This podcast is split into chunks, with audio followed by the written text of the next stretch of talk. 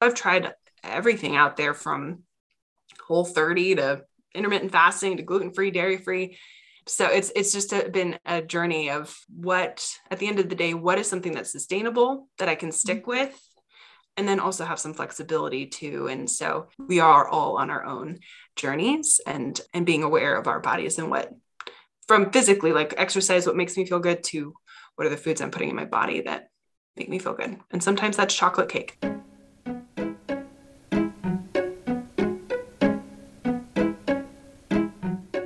Welcome to the Find Empathy podcast, where we discuss the interaction between health and emotions. My name is Dr. Meghan Beier, and I'm a clinical psychologist with training in health psychology, rehabilitation psychology, and neuropsychology. In this first series, we're going to focus on a population that I work with very closely individuals and families living with multiple sclerosis. In this episode, we hear from three experts Interestingly, two of these experts are living with multiple sclerosis themselves. Emily Riley is our patient advocate who works for the National MS Society, runs a YouTube channel for exercise and movement for people living with MS, and shares her own experience navigating through all the diet research and information on the web. My name is Emily Riley. I'm 33 years old and I currently live in Alexandria, Virginia. I am a proud Air Force wife. I'm a dog mom and an adaptive fitness trainer. I currently actually work as a healthcare provider engagement manager for the National MS Society, where I get to share information and resources uh, to providers who manage care of those living with MS. Our clinician expert is Mona Bostick. I'm a registered dietitian. I have a private practice where I live here in Greensboro, North Carolina.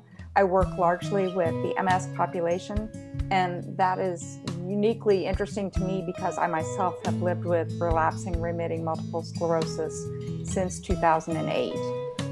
And in our final interview, we hear from Dr. Ellen Mowry, a neurologist and lifestyle researcher who has a special interest in dietary research.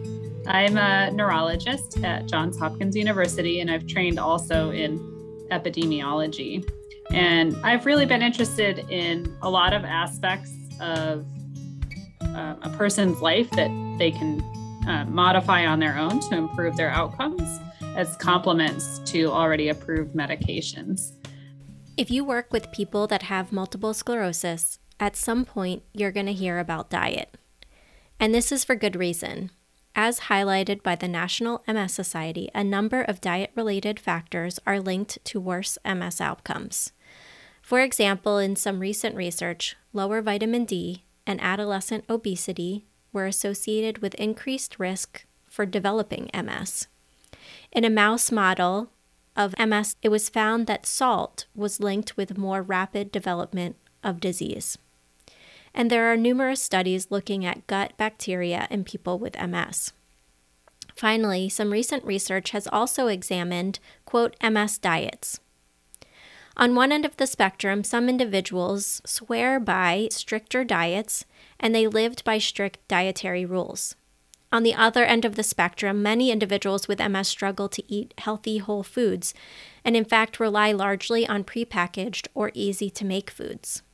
In the following interviews, you're going to hear details about dietary research, more on the quote MS diets, recommendations for healthy eating, as well as emotional factors or MS symptoms that may be playing a role on those two ends of the spectrum. As a note, diet can be a controversial topic in the MS world, with strong opinions on many sides. If this is a topic that is of interest, I would encourage you to continue seeking out additional resources and research to draw your own conclusions.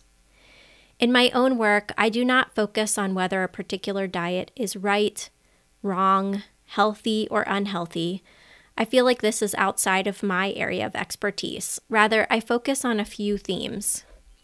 I focus on whether a particular pattern of eating is positively or negatively impacting a person's well being and the relationships that they have with family or friends. I also focus on whether rigid rules of eating are leading to self criticism, guilt, or shame. If people are struggling with eating healthy foods, I focus on if there are any motivational or habit based strategies that can be utilized to help maintain healthy lifestyle choices. In other words, are there barriers to getting in the way of healthy eating, or are there facilitators that are helping them to eat healthier? Are there MS symptoms that may be contributing to less healthy choices? For example, is fatigue leading to eating out more often or eating prepackaged foods? Is lack of sleep, depression, or anxiety leading to impulse eating or reduced intake of food? Finally, should there be any other professionals on the team to help? I examine whether something like an occupational therapist could help with managing fatigue or identifying strategies for cooking more efficiently at home. I also look to see if a dietitian would help to manage comorbid conditions like diabetes or even give advice about eating healthy with MS. You're going to hear about all of this and more in the following interviews. We start off this series of interviews with Emily Riley. Emily, thank you so much for agreeing to be part of the podcast. Can you share a little bit about yourself and your journey with MS? Sure. So, my journey with MS actually began a little over 18 years ago. I grew up a really active lifestyle. My dream was to go play college soccer. And when I was 15 at a soccer practice, I noticed I was experiencing a lot of tingliness and numbness and weird electric zings. And just because those aren't normal, we got some tests done and an MRI, which led to a diagnosis of transverse myelitis. And then if we fast forward a couple years later, I signed a four-year soccer scholarship with Dallas Baptist University. And then a month later, my life changed forever. I was hmm. running sprints at practice and my legs were really heavy and I was taking a lot of naps. And because of my previous neurologic history, they decided to get an MRI and that's when they found multiple lesions on my spine, diagnosed me with relapsing remitting multiple sclerosis at the age of 17, which is definitely life changing. And so I was really thankful I got connected to an MS specialist right away. Shout out to Dr. Barry Hendin in Phoenix because he was really amazing. He helped me really own my disease at like a young age. And he shared two things in that first appointment that were huge and powerful for me. He explained the purpose of disease modifying therapies and the importance of staying on them. And he also said that staying active was really important and to not let it stop me. And so I went on to play all four years of college soccer. I became an All American goalkeeper. And I'm really thankful for the experience because it really made me learn how to listen to my body, how to manage my energy, and ultimately know that MS didn't have to stop me. It's been 16 years since my diagnosis, and I can say that it hasn't stopped me. I mean, it slowed me down and it's humbled me a lot over the years. But I'm and I've had my fair share of relapses and medication changes, but overall, I'm really still doing well, thankfully. And I continue, although I do continue to fight pride and learn how to go and and rest. But that's a little bit about me and and my journey. Well, and I know you have stayed active and you know, that's one thing that I think has changed in research over the years, right? That in the past, decades ago, people with MS were told not to be active. We know that that's hugely shifted over time and that kind of taking care of our bodies in general like staying physically active eating well those kinds of things are good for everyone but especially helpful for people living with ms can you share a little bit more about that for you? Especially, I'll start with being physically active because I know that's a huge passion for you. And then we'll kind of go into more nutritional things. Yeah, I, I grew up living an active lifestyle. So the importance of, of being physically active was just really instilled at me at a young age, which I'm really thankful for. And you know when i received my diagnosis i didn't really know much about ms i knew of a few people who who lived with ms who used a wheelchair and so i think that really scared me because I was really afraid that that being physically active was going to be taken away from me.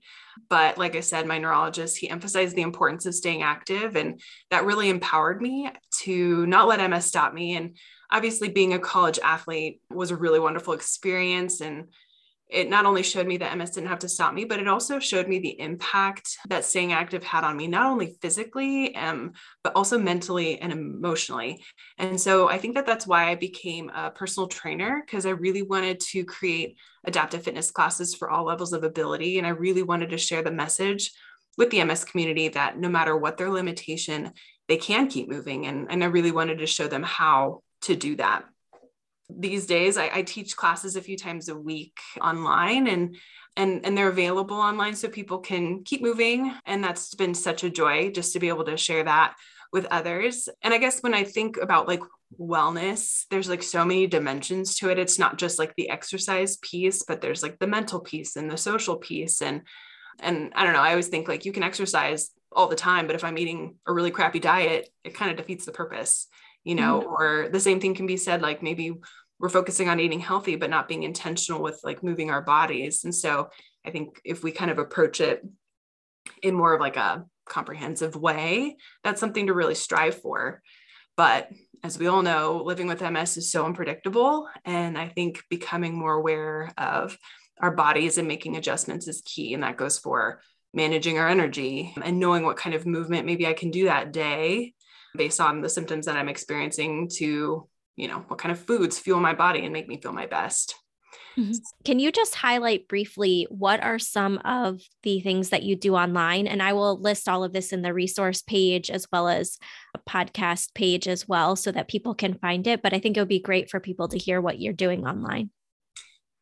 I base a lot of the, the movements and the types of exercises that we do based off of some research that the National MS Society published a little while back, and the kinds of exercises we should be incorporating into our workout routines that are beneficial for people with MS include aerobic, which is like any cardiovascular exercise, um, resistance training, whether you use like a TheraBand or body weight, neuromotor exercises, so like hand eye coordination or agility or balance, core strengthening, stretching, and then even breathing, especially for people who maybe aren't able to get their heart rate up as high. If you have more limited mobility, really focusing on um, breathing and using like a spirometer, those kinds of things are just really important to try to incorporate.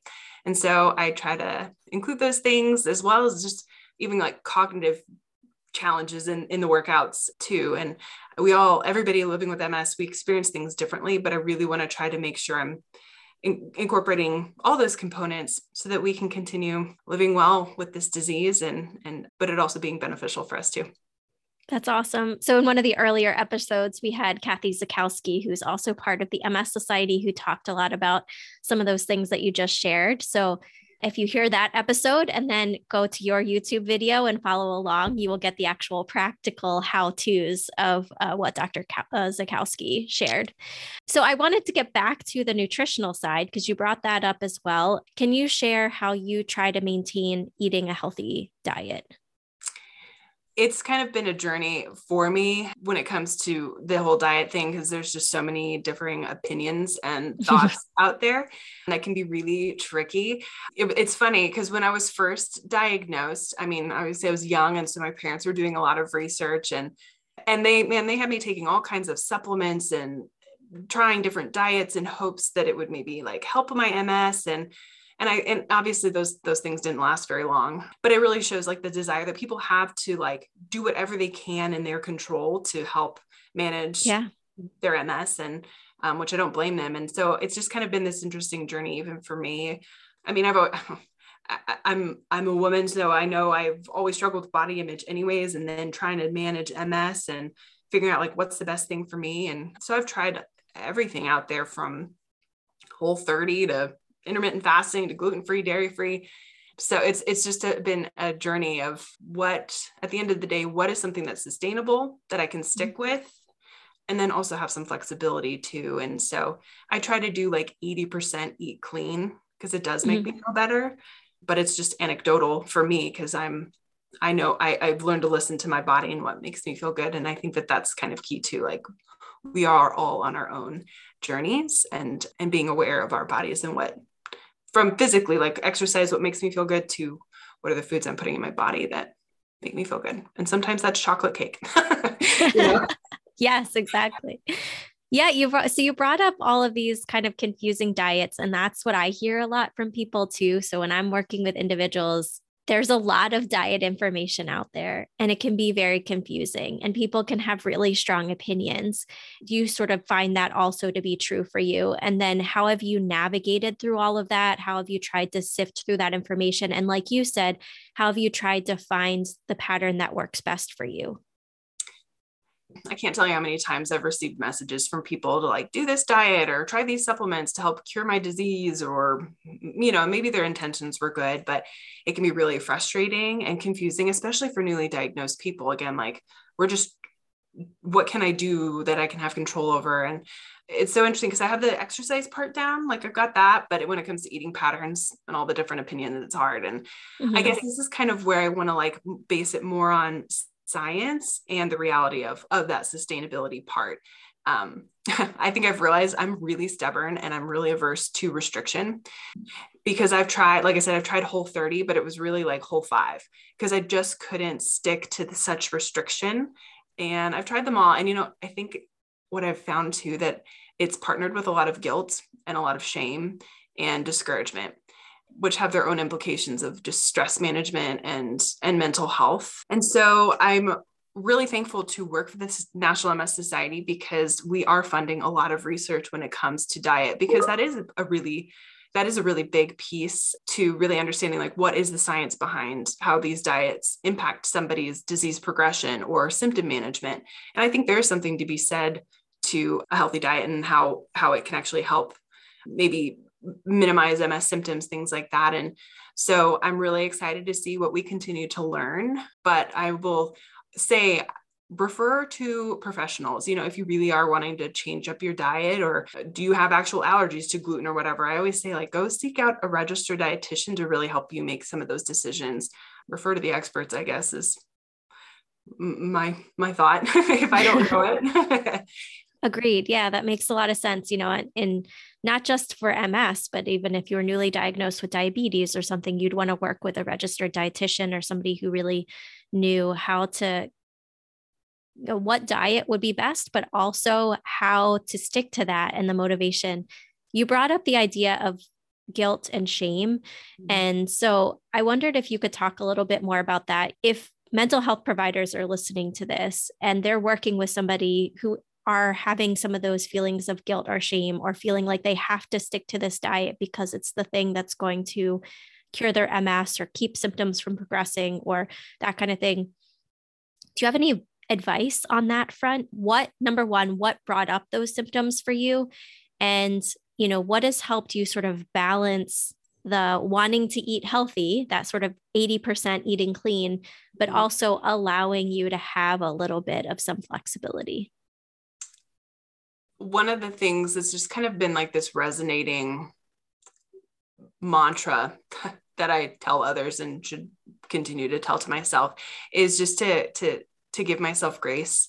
When I've learned to give myself grace in being okay with saying no or resting or modifying an exercise to enjoying a meal because I'm going to be hanging out with friends like I think when I've learned to give myself grace I'm just kinder to myself and allowing myself to have some flexibility in that. And I think that that's really important to give ourselves permission. I think, I don't know, living with MS sometimes can be really tricky because a lot of the things people can't see, like those symptoms, a lot of our symptoms are invisible. And so we're constantly working so hard to just maybe have this front of like, everything's fine. I'm, I'm, mm. you know, doing fine. And, and so I think sometimes it's, it's okay to give ourselves permission or, or share, like give yourself permission to be flexible. Like I don't know. I think I've also learned even the last couple years with this pandemic, just the importance of that social aspect. Often when you are socializing, you're enjoying a meal together. And yeah. if, if something is so restrictive that brings you sh- guilt and shame, I just, it's just really, really, uh, that just is really detrimental. And MS is such an isolating disease in itself that I think it's okay to give yourself permission to enjoy and, and be, have some flexibility. Yeah, absolutely.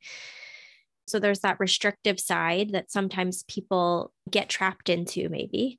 And then I think the other side is when you want to eat healthy, eating healthy takes some work. You might have to cook something for it to be healthy, or you might have to chop up vegetables, or all those kinds of things that take work. And I'm wondering if that's true for you what MS symptoms might be getting in the way of healthy eating, or when you're feeling fatigued and you just want to like have a bowl of cereal instead of eating the salad.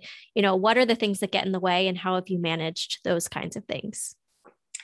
Yeah, I think for me, fatigue and then leg pain are two of my bigger symptoms that I experience, and even cognitive challenges from like just feeling mentally foggy to just mm, just mentally not like being able to i don't know by the end of the day i'm just really spent and so I often try to take advantage of a Sunday when I might have more energy and do a little bit of shopping and meal prepping if mm-hmm. I have the energy to do that.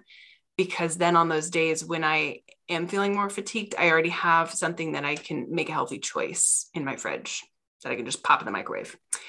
I'm very thankful. My husband is so helpful. And I think we've been married for 10 years and I've learned to communicate when I'm not having a good day. And I think mm-hmm. that's really important for people living with MS. Unless we tell the people around us that we need help and it's okay to ask for help, they may not know and they may think like why are you being lazy why are you laying on the couch but in reality i'm i'm having a really hard day and mm-hmm. i'm fatigued whether that's like hey can we just eat out tonight or do you mind cooking one of the other things that we've actually done and, and this is obviously sometimes cost prohibitive but we do some of the the meals that get shipped to you that are somewhat not pre-prepped but and that mm-hmm. helps too because i don't have to go grocery shopping and all the ingredients are already there and i just have to cook it up in like 30 minutes. So those really help me make healthy choices. Yeah that's great. It, there's a individual that i worked with recently at a can do event who said that she found one of those online uh, meal preps but it was fully put together meals so all she had to do was like throw it in the oven or throw it in the microwave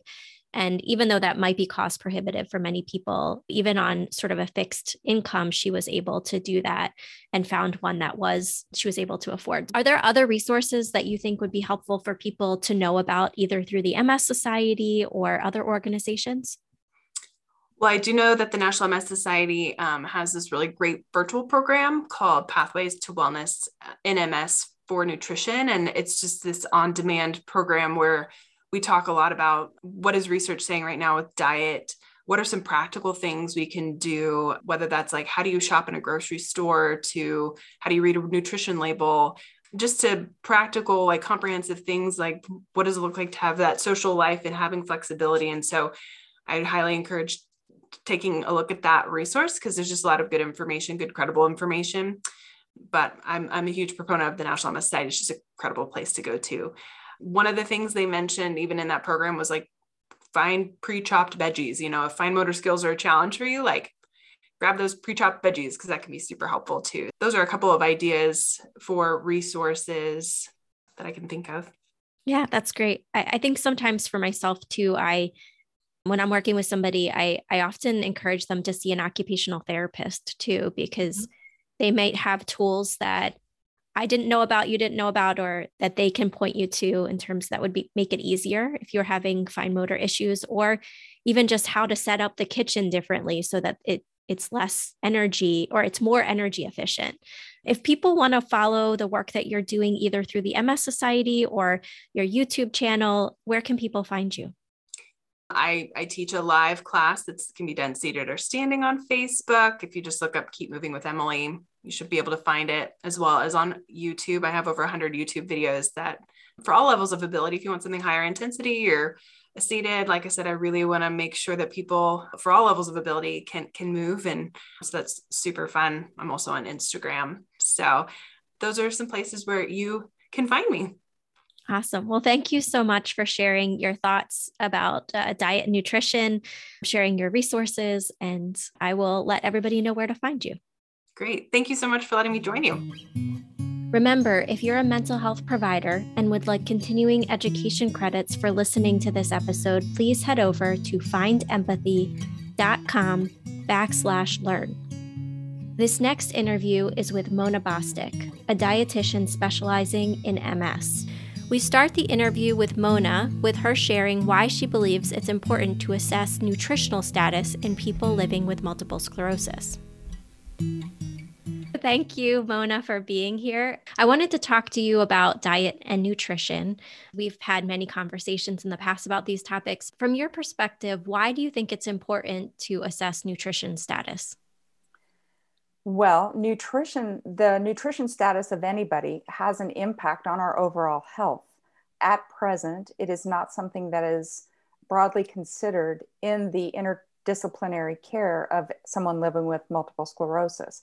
And because we know that comorbidity status has such an impact on health outcomes in living with multiple sclerosis and nutrition status has is, is very significant in how one lives with these comorbidities like hypertension, um, diabetes, blood fats, cardiovascular disease, things of that sort that food can absolutely have an impact on. Food choices and, and daily behaviors can have an impact on. That's why I believe I believe nutrition status is an important part of one's health picture, and it's currently not being ascertained in the MS patient broadly. Mm-hmm. I, I don't think that diet is talked about i mean it's sometimes talked about in the in the neurologist office but it's it's not given a lot of space. But there's a lot of interest in diet and nutrition among people that are living with ms and there's lots of different diets out there in air quotes ms diets that either could be very beneficial but then there's also some that are very restrictive. Do you mind telling us a little bit about what are some of those diets that many people look into and what do we know about them? What do we still need to figure out about them? So, yes, I'm, I'm happy you also use the phrase air quotes because I use air quotes a lot. There are many, many diets in air quotes, protocols and regimens, however you want to phrase that, that are targeted at people with chronic disease, specifically multiple sclerosis. Many of them are low carbohydrate in nature, and that is a spectrum from calling it low carb all the way up to something called ketogenic diet, which is a therapeutic intervention in children with epilepsy who are not responding to medication. Outside of that limited area, limited scope, it doesn't really have a practical application broadly. Another type of uh, diet that's promoted to people with multiple sclerosis is the broad spectrum of Paleolithic type diets. The most uh, famous or most uh, widely known one is going to be the Wahls Protocol. And I say the Wahls Protocol, there are actually a number of different versions of the Wahls Protocol, and each one has different levels. So it's not like just one thing.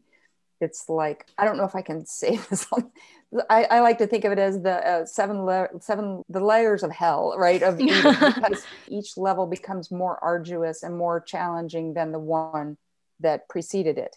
And so it's all, it's very restrictive. And both the low carb, ketogenic, Paleolithic dietary approaches encourage you to eliminate and avoid large swaths of foods from your diet, which can have a very negative impact on your nutrient profile that you're taking in the people who typically promote this will also offer to sell you supplements to replace those nutrients that they themselves state they believe to be important, but they just prefer you to get them from supplements for some reason.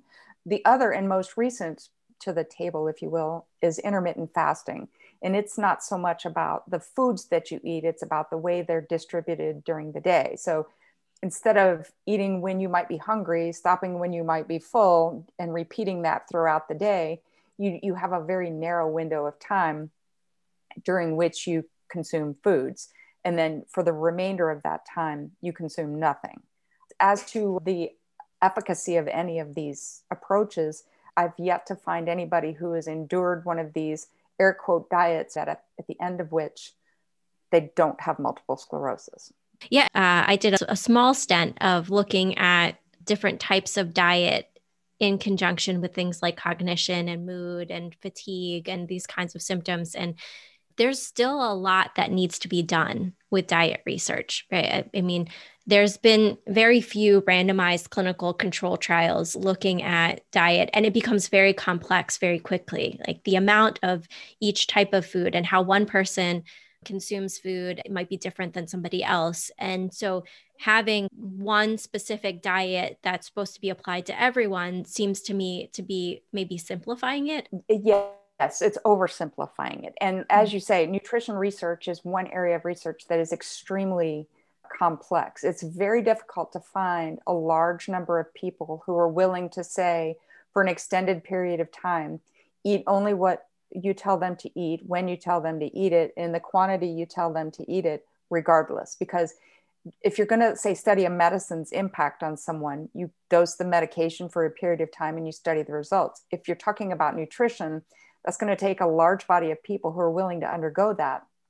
And then there are ethical um, issues of if it doesn't, if that study turns out, if that intervention turns out to have a negative uh, impact on the health. So I'm sure you could speak to a researcher who could talk to you about the very complex um, difficulties, challenges in studying nutrition, broadly speaking. And uh, the studies that have been done on diet as it relates to MS, the measures, the outcome measures have largely been patient report, not so much clinical evidence mri mm-hmm. you know evidence of mri fewer lesions or reversal of disease on as as evidenced by clinical benchmarks. I want to go back a few steps. If somebody with ms comes to work with you as a dietitian what are some of the things that you're looking for? And are there any general recommendations that are typical for the people that you work with I like to meet people where they are. So generally, I ask what you know or what you believe. How do you? What are you currently doing? What and then why are you doing that? I find that some people may have uh, undertaken one of these protocols with the belief that it's going to improve, and then I'm going to air quote here: heal, beat, or reverse their disease, which is a vague verb that a lot of times Dr. Google uses to suggest some positive health outcome. Um, and so I find that there are people who have undertaken these with the expectation that there's going to be some benefit, health benefit. When and when they've come to see me, it's largely because they have not had that expected health benefit and are struggling. And then they may also be dealing with irregular blood sugars or hypertension, something else that's getting in the way. That or the fact that these uh, dietary rules or restrictions they've undertaken, the family's not really uh, on board with that. So they're having to cook, prepare more than one meal at any given meal time, which has become additionally challenging for things like fatigue or the budget or things that one didn't really anticipate being an issue when they started taking you know practicing the dietary intervention that they were that they undertook I want to go also go back to something you said earlier, which was, you know, that the some of these comorbid conditions like high blood pressure can have an influence on health outcomes in MS. How, how does diet play a role with some of those comorbid conditions? So, co- the, research suggests that having an comorbid people with MS who have additional chronic illnesses, comorbid conditions like hypertension, like um, type 2 diabetes, cardiovascular disease, particularly these comorbid conditions that are not well managed, go more quickly to disability and have a lower quality of life. Part of how those comorbid conditions are managed are with therapeutic diet, diet interventions. For, say, for example, with hypertension, a lower sodium uh, diet, or with cardiovascular disease, one that seeks to limit or avoid saturated fats and all of this is along with other health promoting behaviors like exercise um, managing your stress and you know general wellness practices but food does play a role in uh, managing those conditions well or if one doesn't have one food choices plays a role in not getting an, one of those comorbid health conditions Okay, great. And so for some of those diets that are a little bit more strict or that are are pretty restrictive, you mentioned that there was aspects of them that could be unhealthy where you're removing certain nutrients from the diet because they're so restrictive. But are there other ways that those diets can be unhealthy and conversely are there are there any times when those diets or any parts of those diets are beneficial? I have myself as a nutrition professional, I've not encountered a way that those air quote diets can be beneficial. I just haven't. Okay. The the way that they in additional excuse me in addition to the physical or the impact that those approaches can have on physical health by restricting the uh, nutrients from your intake which means you m- might become deficient in something which is not going to contribute well to your health. Uh, there's also a um, mental health impact on um, starting with expectations. As i mentioned sometimes when people come to see me it's because they've not uh, they've not realized the expectations that they were hoping for when they began to eat in a particular way. They were they had certain expectations. And from my perspective those are unrealistic expectations. But from their perspective you know they were uh, led to believe that eating in this way is not only beneficial, but is actually necessary. That mm-hmm. by doing this, you're going to improve your health, and by not doing this, you are causing a detriment to your health. So these unrealistic expectations set someone up for failure because the and I'm going to use the word diet culture is a mm-hmm. term that broadly applies to whether you're trying to um, change your weight or your body shape to say fit into a bikini and if that doesn't work it's your fault it's not mm-hmm. the diet's fault the same same thing applies to if you're uh, using food to uh, navigate your health and try to heal beat or reverse a disease that is not known to have a cause or a cure uh, if you're trying to change that with food and it doesn't work it's not the diet's fault it's your fault for not having done uh, not having followed the rules strictly enough or adhered tightly enough and that word compliance comes in. And uh, if you it's your fault for not having been adequately compliant. And that's just that's just untrue. And mm-hmm. that can have a negative obviously a negative health uh, impact on your mental health Absolutely. And I love that you brought up mental health. What are some of the emotional reasons, at least from your perspective, that you see people getting pulled into these more restrictive diets? Well, anxiety. So, if you've been diagnosed with a life changing health condition, you've got anxiety, right? All of a mm-hmm. sudden, what does this mean? It's very anxiety causing to have this. And then with anxiety being um, something that is known to occur frequently in people with MS, you've got double reasons for anxiety. And Dr. Google is out there suggesting to you that if you do X, Y, and Z with your food, then you can, quote, heal, beat, or reverse your um, disease condition, your disease state.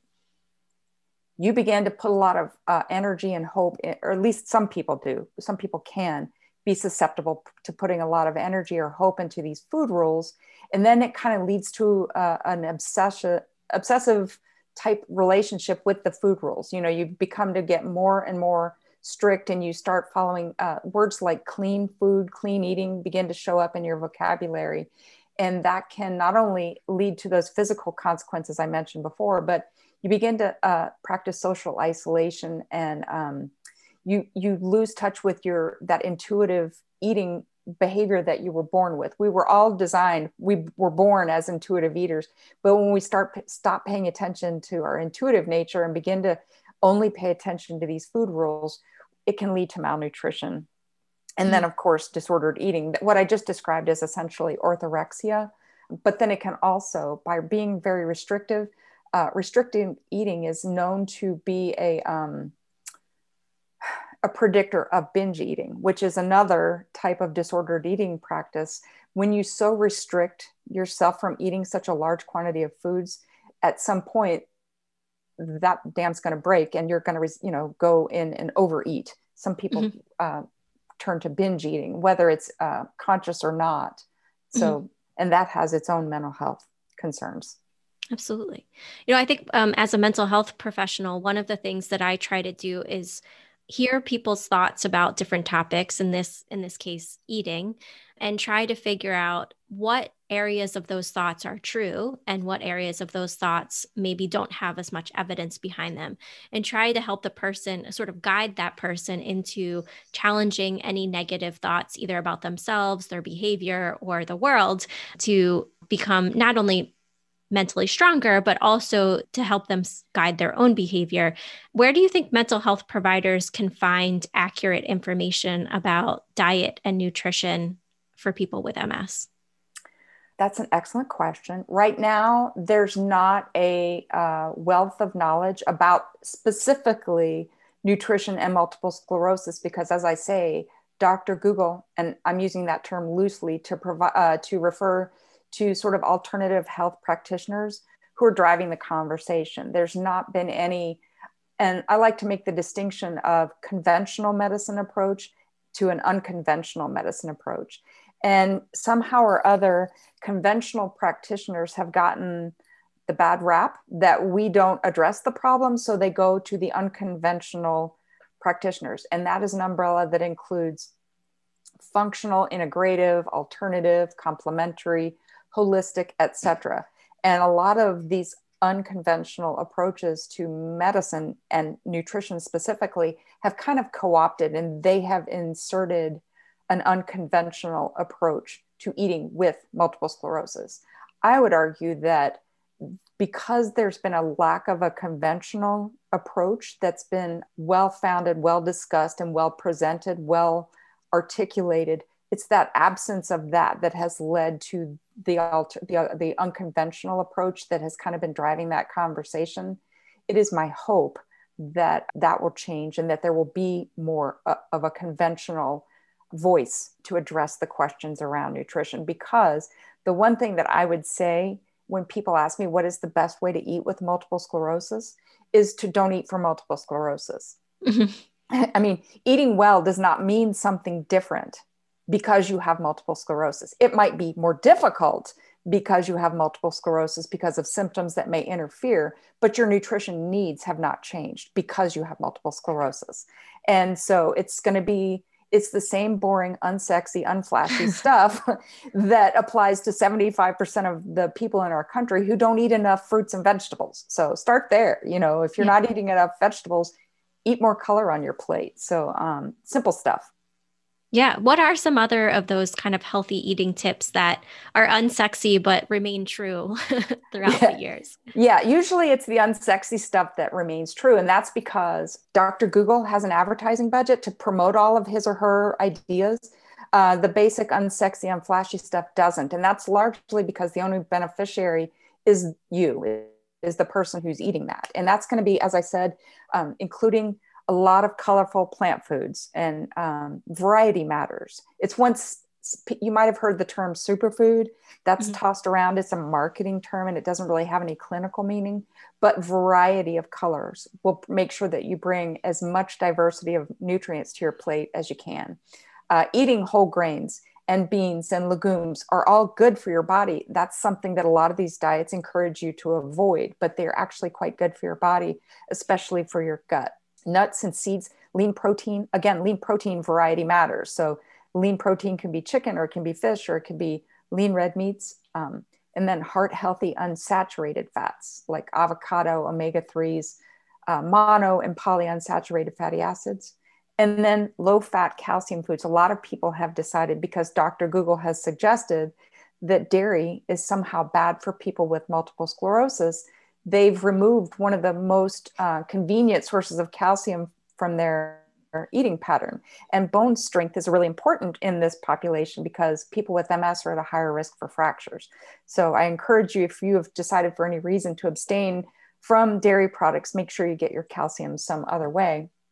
The only thing that we have to limit or avoid, really, this is broadly speaking, is the salt, the added sugars, saturated fats, and then limit or avoid those highly refined vending machine type foods you know. Mm, mm-hmm. uh, and then o- avoid trans fats entirely.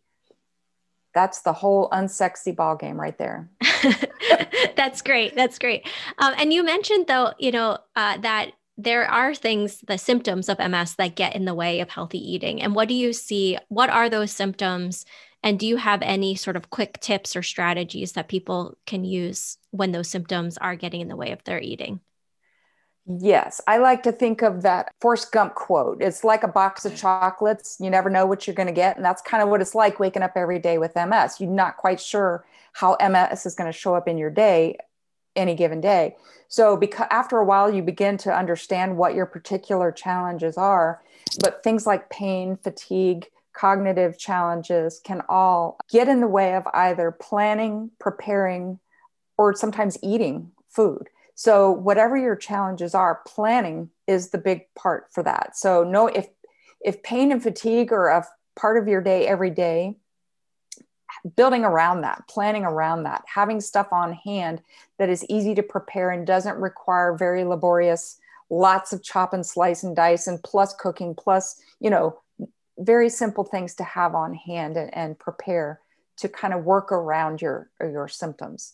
Uh, and it might mean working, doing some um, extra, using some energy on the weekend, investing some energy on the weekend so that you don't have to use that energy as much during the week. Maybe it means asking for help. Maybe it means asking your spouse to help you find the recipes or just, you know, create the plan, or maybe have that person help you with the shopping or somehow address one of your pain points. So if fatigue is an issue, have somebody help you with the parts that are fatiguing. Whatever the problem is, whatever the symptom is, planning is going to be a big part of addressing that challenge.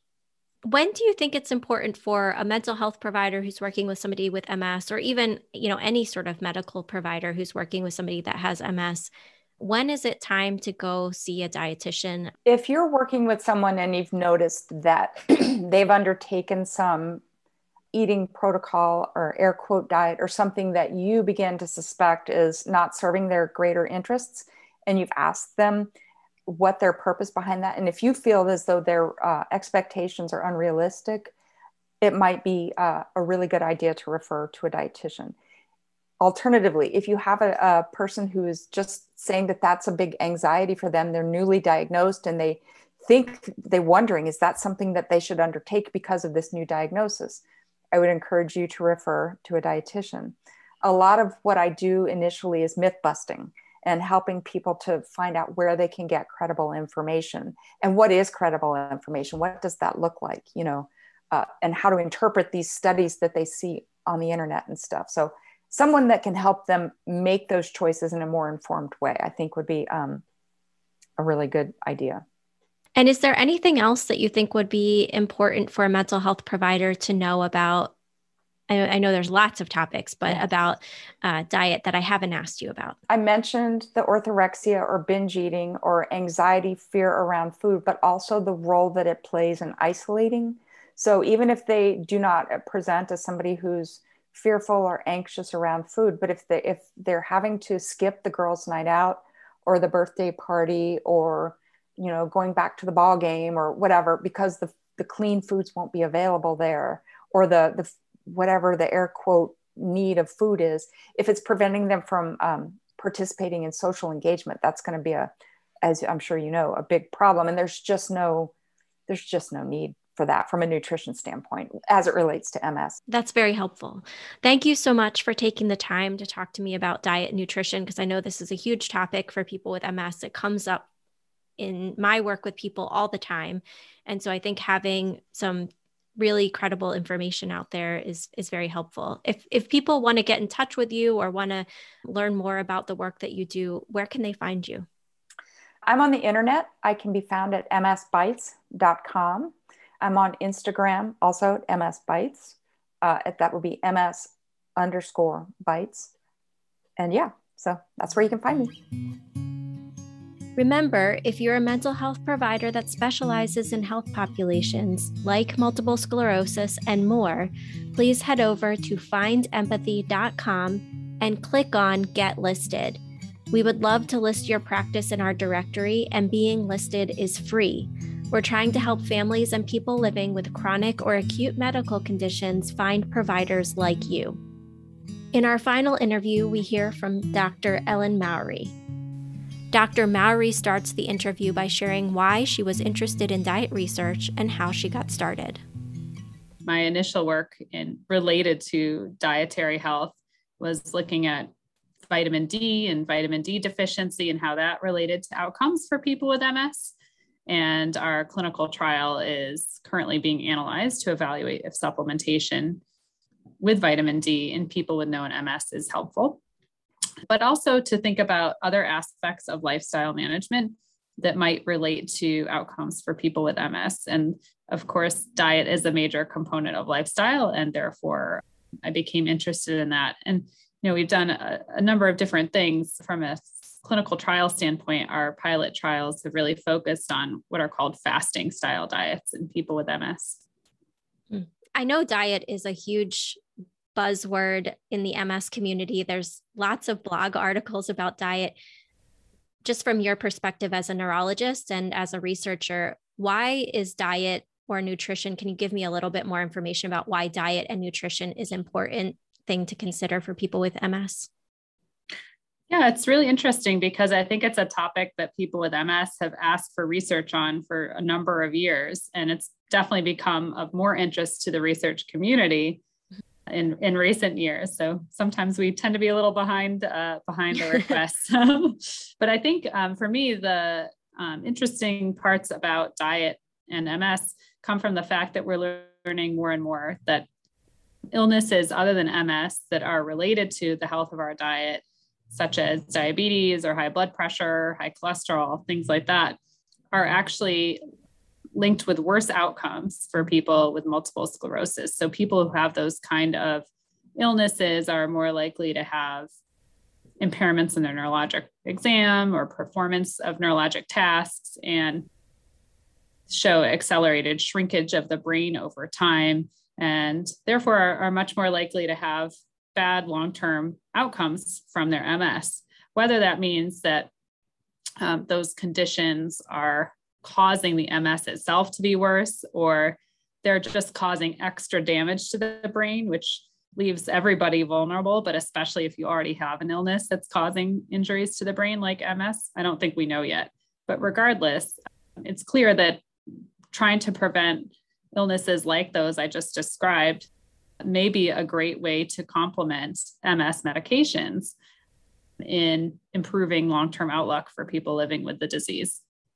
And one of my goals with this interview is to get a little bit more information about what research has been going on and what we know. But before I dive into those questions, can you tell me a little bit about what makes diet research difficult? What makes it challenging? yeah, it's really tricky, actually. You know, the first thing is to settle on what what diet should you study, right? When I first became interested in this, we I did a Google search essentially and found I think over 13 million hits of, if you typed in diet and multiple sclerosis. And the top three hits each claim to have the diet for MS, but they were all different or slightly different. And so, you know, what is the diet for MS? It's really difficult to understand because the research looking at types of diets or components of diets is not always of the highest quality the gold standard ways that we ask people about the foods they're eating are really labor and time intensive. And so there haven't been enormous studies that use that kind of gold standard that can then point to like, aha, this is definitely the right kind of diet, or it's everything doesn't matter except if you eat, you know, these three foods or or whatever. And so we're relying on ways of interviewing people that aren't really gold standard, right? Like, and so they may make mistakes. And when you make those mistakes, then your conclusions of the study may not be completely accurate. It's hard to isolate components of the diet. If there's a micronutrient like folate that's present mm-hmm. in various foods, like how do you how do you isolate the impacts of folate from the impacts of food that uh, or other nutrients in the foods that also have folate, right? So what's the cause and is it is it just a bystander when you're looking at an association between say a micronutrient or a component and an outcome? So it's just really hard to study. And then when you want to design your trial therefore which diet should you choose? And and then what you know what's the dose of the diet? Like how much how much diet or dietary component or like level of adherence would you need to achieve in order to study it well and what outcomes are relevant. You know, traditional MS trials look at things like relapses and new MS spots or lesions on the brain or disability progression. Those are ordinarily like long and expensive.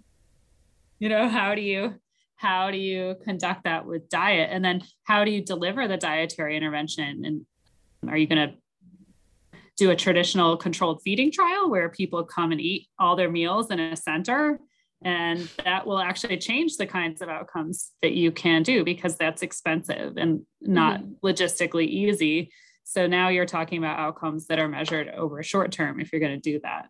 Um, so just it's just really tricky and challenging to do for sure. And then translation of any trial to the real world how do you encourage people once you discover that a certain pattern of eating is healthy? How do you actually incite that behavior change i think is also a really big stumbling block in the um, ms world.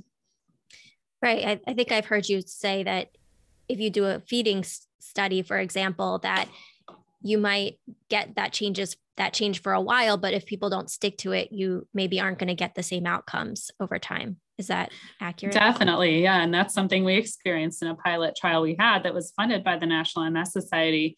You know, we saw that when we were providing foods to people according to the protocol, they were doing well, but it was hard for people to maintain once that um, level of support decreased. And you had mentioned that you Googled some diets. What are some of those common MS diets? Or if you don't want to name them, can you give a sort of broad strokes overview of what do those MS style diets usually entail? Yeah, well, there are a lot of different different things people read on the internet. A lot of things that say like anti-inflammatory or other diets. I might focus the discussion a bit on recent diets that people have evaluated in a little bit more detail to sort of address that comment a recent publication, for example, compared what's called the Wahls protocol and the Swank mm-hmm. protocol. So the Wahls protocol is a modified Paleolithic diet, and uh, the Swank protocol is a low saturated fat diet. And you know, the, both groups of people. Uh, so the trial is set up like a classic study, or randomized by a flip of a coin to one or the other. And in the end, both groups really showed an improvement in many measures of fatigue. And so, you know, you could try to pick apart through secondary endpoints whether one was better than the other, but in the end, they both did better. There have been some studies of uh, Mediterranean style diet, which showed pretty good uptick and again, like reductions in fatigue. Um, mm-hmm. Our own fasting style uh, diet study, where people either ate like a regular amount of calories or did either intermittent calorie restriction, so a lot of calories down for a couple days a week, or what we call continuous calorie restriction, where they had a little bit less food every day than they would have at, at the beginning of the study, showed improvements in emotional well being on the functional assessment and MS scale. You know what i see when i think about all these diets is they often impact on quality of life indicators mm-hmm. and maybe that's not so surprising right i think you know a lot of people who enter are eating more traditional western style diets that aren't very healthy for us yeah you know as a society we tend to consume a lot of processed foods maybe a bit carb heavy really different and distinct than any of the, the diets we we just talked about. And so it doesn't seem surprising to me that people feel better when they're eating healthier.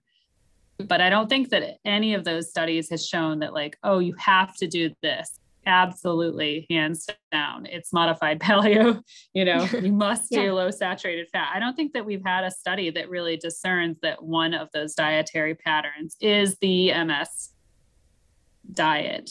Uh, so I think that the jury's still out on that. And for all of those different style diets that you just named, are there mm-hmm. any concerns that you have in terms of that they are unhealthy? Or do you feel like all of them are generally, if somebody were to choose one of them, that they're generally healthy? Yeah. I mean, I don't know that the like that has been studied in huge, huge detail across the yeah. diets and in people with MS for a long period of time. And there are always specific things that are relevant to an individual person that may not be relevant to everyone. Mm-hmm. I think that, you know, for example, in the swank diet, for example, there have been some vitamin deficiencies that may develop in people following that particular diet. I've seen reports of some vitamins, for example, being a little bit low in general, I would say my experience though as a mm-hmm. clinician is that like people trying to follow these dietary patterns one or the other generally end up eating more healthy foods than they were mm-hmm. before yeah and so you know usually I, I usually i think it's actually moving in the direction of of more healthy rather than than less healthy again this has probably not been studied but from your experience are there any either positive or negative emotional outcomes for sticking to any of these types of diets? Well, I think sometimes patients find that if they're making dietary changes and they live with other people, it can be a little bit isolating for them. Mm-hmm. Mm-hmm. Um, and so I think that's an interesting experience um, that people have. You know, I think it's also, we all have to be careful about how um, strict we are mm-hmm. and how punitive we are, I think, for, towards ourselves in trying to be the perfect patient, right? Regardless of what our health circumstances are. You know, occasionally you find people who exert feel like they have to exert a lot of control and it become it starts taking over their life instead of being mm-hmm. a part of their way of being so i think that that is um, can be an issue for some people okay that's great and going back to the different types of diets i know diet research is behind where people wanted it to be and probably where you want it to be if you can think of next steps or what information we don't have or things that need to be answered where are the gaps in the research? You know, I really advocate for ways to help um, people with MS generally make behavior changes that we know to be consistent with overall health. So mm-hmm. I'm less bothered by the notion that we need to tease apart micro differences between these lifestyle patterns and more mm-hmm. interested in understanding how do we help people broadly, mm-hmm. but especially with MS or illnesses that are accelerating damage to the nervous system, to make lifestyle changes that are just kind of globally healthy, you know, where mm-hmm. you don't need to know if your micronutrient ratio is like plus or minus one cup of X type of vegetables, that sort of thing. I think we can see that eating healthy is difficult for a lot of people mm-hmm. for a variety of reasons in people with MS, I think it's possible that the relatively higher degree of mood comorbidities, such as depression and anxiety, as well as potentially fatigue, could could make it even more difficult to follow a healthy pattern or to make a behavior change. And so I think that the next steps really should be to figure out well, how can we help people with MS modify their diet to just be sensibly healthy, right? Which mm-hmm. for my patients, I usually talk to them about something along the spectrum of the Mediterranean style diet, right? Like, mm-hmm. how can we make sure you're eating plenty of fruits and vegetables? How can we make sure you're not eating a ton of packaged or processed foods, that sort of thing?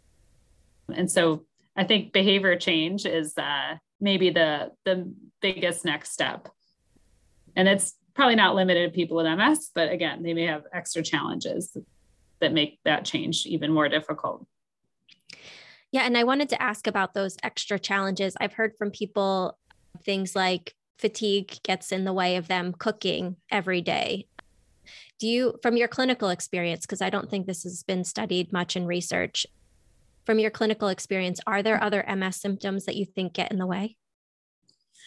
Yeah, I think um, as you mentioned, fatigue certainly can. And whether, again, that's because of MS specifically or insufficient sleep, right, which we mm-hmm, know mm-hmm.